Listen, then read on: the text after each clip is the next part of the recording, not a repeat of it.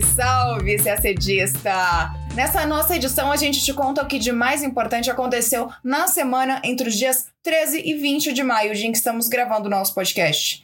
Dito e feito, Finlândia e Suécia prometeram na semana passada e nesta semana oficializaram o pedido de entrada à OTAN. A gente explica por que a Turquia se opõe à entrada desses países e como a Rússia reagiu à notícia.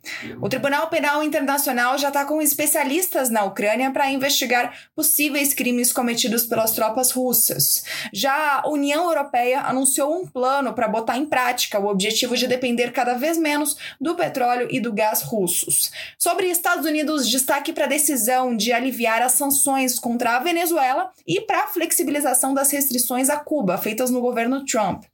E os chanceleres dos países do BRICS se encontraram virtualmente. Aquele tipo de notícia que não parece ser tão relevante, mas que tem tanta informação sobre política externa brasileira que nenhum CACDista pode se dar ao luxo de deixar de ouvir. Pois então, vamos começar o nosso podcast. Na quarta-feira, dia 18, a Finlândia e a Suécia oficializaram seus pedidos de adesão à OTAN. A gente já contou aqui o motivo dessa decisão, que acaba com um longo período de neutralidade desses dois países. Motivo é o temor de que a Rússia faça nesses territórios o que está fazendo agora na Ucrânia. Em uma cerimônia em Bruxelas, na presença de representantes finlandeses e suecos, o secretário-geral da OTAN, Jens Stoltenberg, classificou a iniciativa como um momento histórico. As candidaturas precisam ser aprovadas pelos 30 membros da aliança, o que pode levar até um ano. O maior obstáculo hoje é a Turquia, que já se manifestou abertamente contra a entrada dos dois países na OTAN.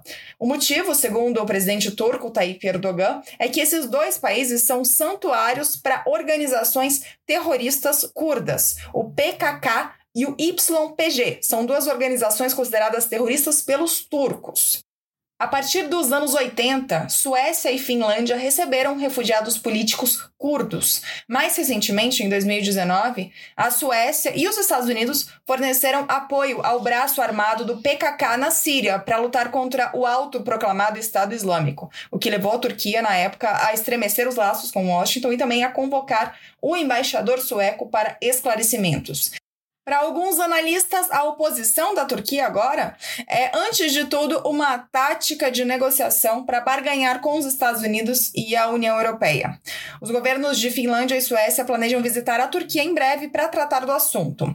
Na quinta, dia 19, o presidente dos Estados Unidos, Joe Biden, recebeu a primeira-ministra sueca Magdalena Andersson e o presidente finlandês Sauli Niinisto para mostrar mais uma vez o apoio dos Estados Unidos à adesão dos dois países à OTAN.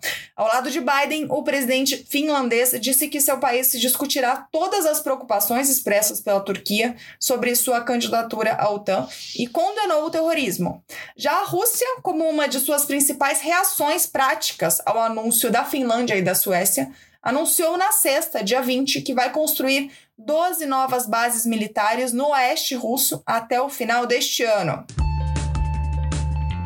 Ainda falando de guerra na Ucrânia, na terça-feira, dia 17, o Tribunal Penal Internacional anunciou o envio de uma equipe de 42 especialistas à Ucrânia para investigar possíveis crimes cometidos pelas tropas russas desde o início da invasão ao país em 24 de fevereiro.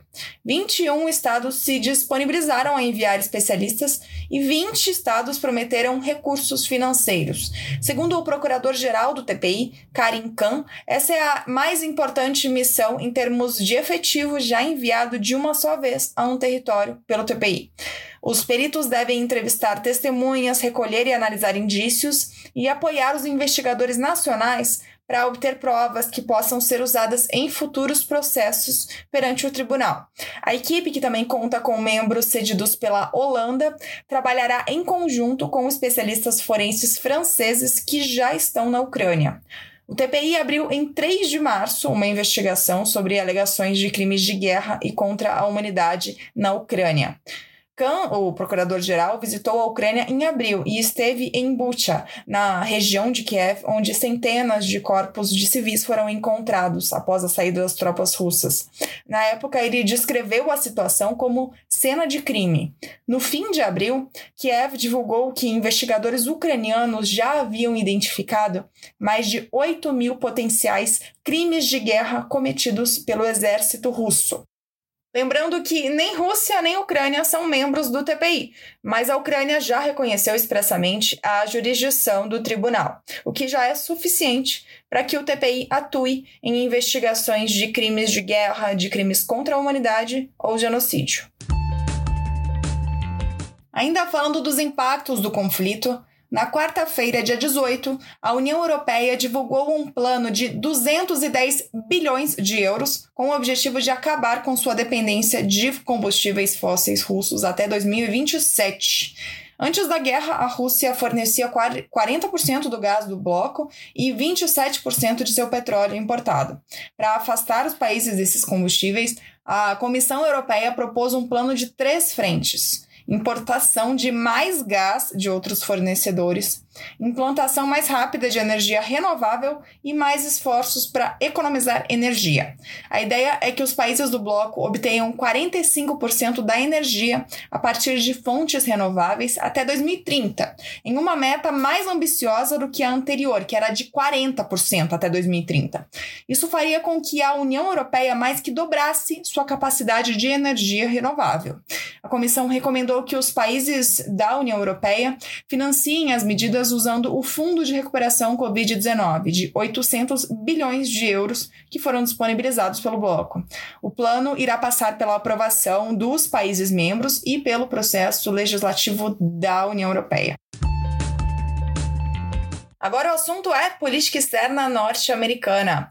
Na terça-feira, dia 17, os Estados Unidos anunciaram que vão aliviar algumas das sanções impostas à Venezuela, punições essas que foram estabelecidas em resposta ao que o governo norte-americano considera ações antidemocráticas do regime de Nicolás Maduro. De acordo com altos funcionários da gestão de Joe Biden, a medida atende a pedidos da oposição venezuelana liderada por Juan Guaidó, que os americanos reconhecem como presidente presidente interino do país e que nós brasileiros oficialmente também reconhecemos.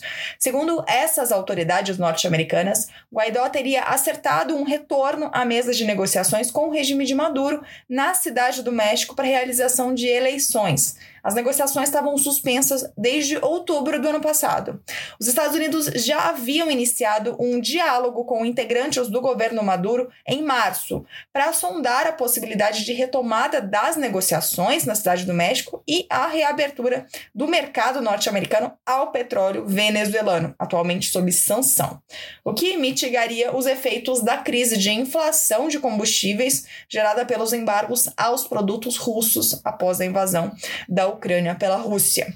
O início da guerra na Ucrânia representou um aumento de cerca de 20% no preço da gasolina nos Estados Unidos, um impacto considerável em um país que enfrenta a maior inflação em 40 anos. É um risco eleitoral para o governo Biden, que precisará enfrentar eleições legislativas de meio de mandato no fim do ano. Mas oficialmente, autoridades americanas negam que o alívio às sanções contra a Venezuela agora tenha relação com a demanda global por combustíveis ou com a pressão doméstica da inflação. Eles afirmam que a mudança é resultado do avanço das conversas lideradas pelos próprios venezuelanos. É preciso considerar também um terceiro contexto dessa nova postura da gestão Biden em relação à Venezuela tá para acontecer a Cúpula das Américas, das quais os Estados Unidos serão anfitriões em junho, em Los Angeles. E embora os norte-americanos estejam determinados a promover um encontro que transmita ao mundo, e especialmente à Rússia e à China, a percepção de que o continente está unido em torno da liderança da gestão de Biden, líderes de peso ameaçam não comparecer. O presidente Jair Bolsonaro, até o momento, não confirmou presença. Já o presidente do México, Andrés Manuel López Obrador, que ameaça faltar ao evento também, disse que Washington não deveria excluir ninguém do encontro. Ele fez referência aos líderes de Nicarágua, Cuba e Venezuela, que não devem ser convidados. Coincidência ou não, o governo Biden anunciou outras medidas que apontam para uma mudança de postura, dessa vez em relação a Cuba. Nesta segunda-feira, dia 16, os Estados Unidos anunciaram a flexibilização de uma série de restrições a Cuba que haviam sido impostas sob a presidência de Donald Trump, em processos de imigração, transferências de dinheiro e voos. O governo de Biden anunciou que restabelecerá o programa para reunificação familiar para cubanos, que estava suspenso desde 2017. Esse programa, que foi criado em 2007, permite que cidadãos ou residentes norte-americanos possam pedir que seus parentes em Cuba viajem aos Estados Unidos e solicitem uma permissão de trabalho lá enquanto seu status de residente legal é processado. O governo também prometeu aumentar a capacidade de processamento de solicitações de visto em Havana. Além disso, disse que eliminará o limite atual de remessas familiares de mil dólares por trimestre por pessoa e que aumentará as remessas de doações, ou seja, de não familiares, para apoiar os empresários cubanos independentes. A gestão Biden também aumentará o número de voos entre os Estados Unidos e Cuba, autorizando o serviço a outras cidades além de Havana, e permitirá determinadas viagens em grupo que são atualmente proibidas, mas esclareceu que não serão reativadas as viagens individuais. Cuba respondeu que as medidas são um passo limitado na direção correta, mas ressaltou que isso não muda o embargo vigente desde 1962. Agora falamos de BRICS. Na quinta-feira, dia 19, foi realizada em formato virtual a reunião de chanceleres do agrupamento. No primeiro momento do encontro, se reuniram os chanceleres dos países membros do BRICS: Brasil, Rússia, Índia, China e África do Sul. Num segundo momento, entraram chanceleres de países convidados pela China, que ocupa a presidência pro tempore do BRICS agora. Segundo o Ministério das Relações Exteriores, o Brasil ressaltou a importância que atribui a cooperação entre os países do BRICS em áreas como economia e finanças, que resultaram na criação do novo Banco de Desenvolvimento, por exemplo, assim como em outras áreas promissoras, a exemplo de comércio, saúde e vacinas, combate ao terrorismo e a crimes transnacionais e ciência, tecnologia e inovação. No segmento intra-BRICS, os chanceleres expressaram preocupação com a recuperação econômica e a estabilidade internacional, e também enfatizaram os efeitos adversos da interrupção das cadeias produtivas e de graves ameaças à segurança alimentar e energética e aos objetivos de desenvolvimento sustentável. Os ministros trataram da situação na Ucrânia e manifestaram suas posições nacionais conforme defendidas nos foros pertinentes, como a Assembleia Geral da ONU e o Conselho de Segurança. O Brasil defendeu a solução pacífica e negociada do conflito, clamou pela busca urgente de solução para a crise humanitária e ressaltou a necessidade de respeito ao direito internacional e aos princípios da Carta da ONU. A segunda parte do encontro contou com a participação dos chanceleres de Arábia Saudita, Argentina, Cazaquistão, Egito, Emirados Árabes Unidos, Indonésia, Nigéria, Senegal e Tailândia. Segundo o MRE, o objetivo é ampliar o diálogo com outros países e demonstrar a vocação do grupo para fortalecer o papel das economias emergentes na governança global. Ao final da reunião, foi adotado o documento Fortalecer a Solidariedade e a Cooperação do BRICS, Responder a Novas Realidades e a Desafios na Situação Internacional. O documento está disponível lá no site do MRE. E a gente termina essa edição do podcast por aqui. Uma ótima semana e bons estudos!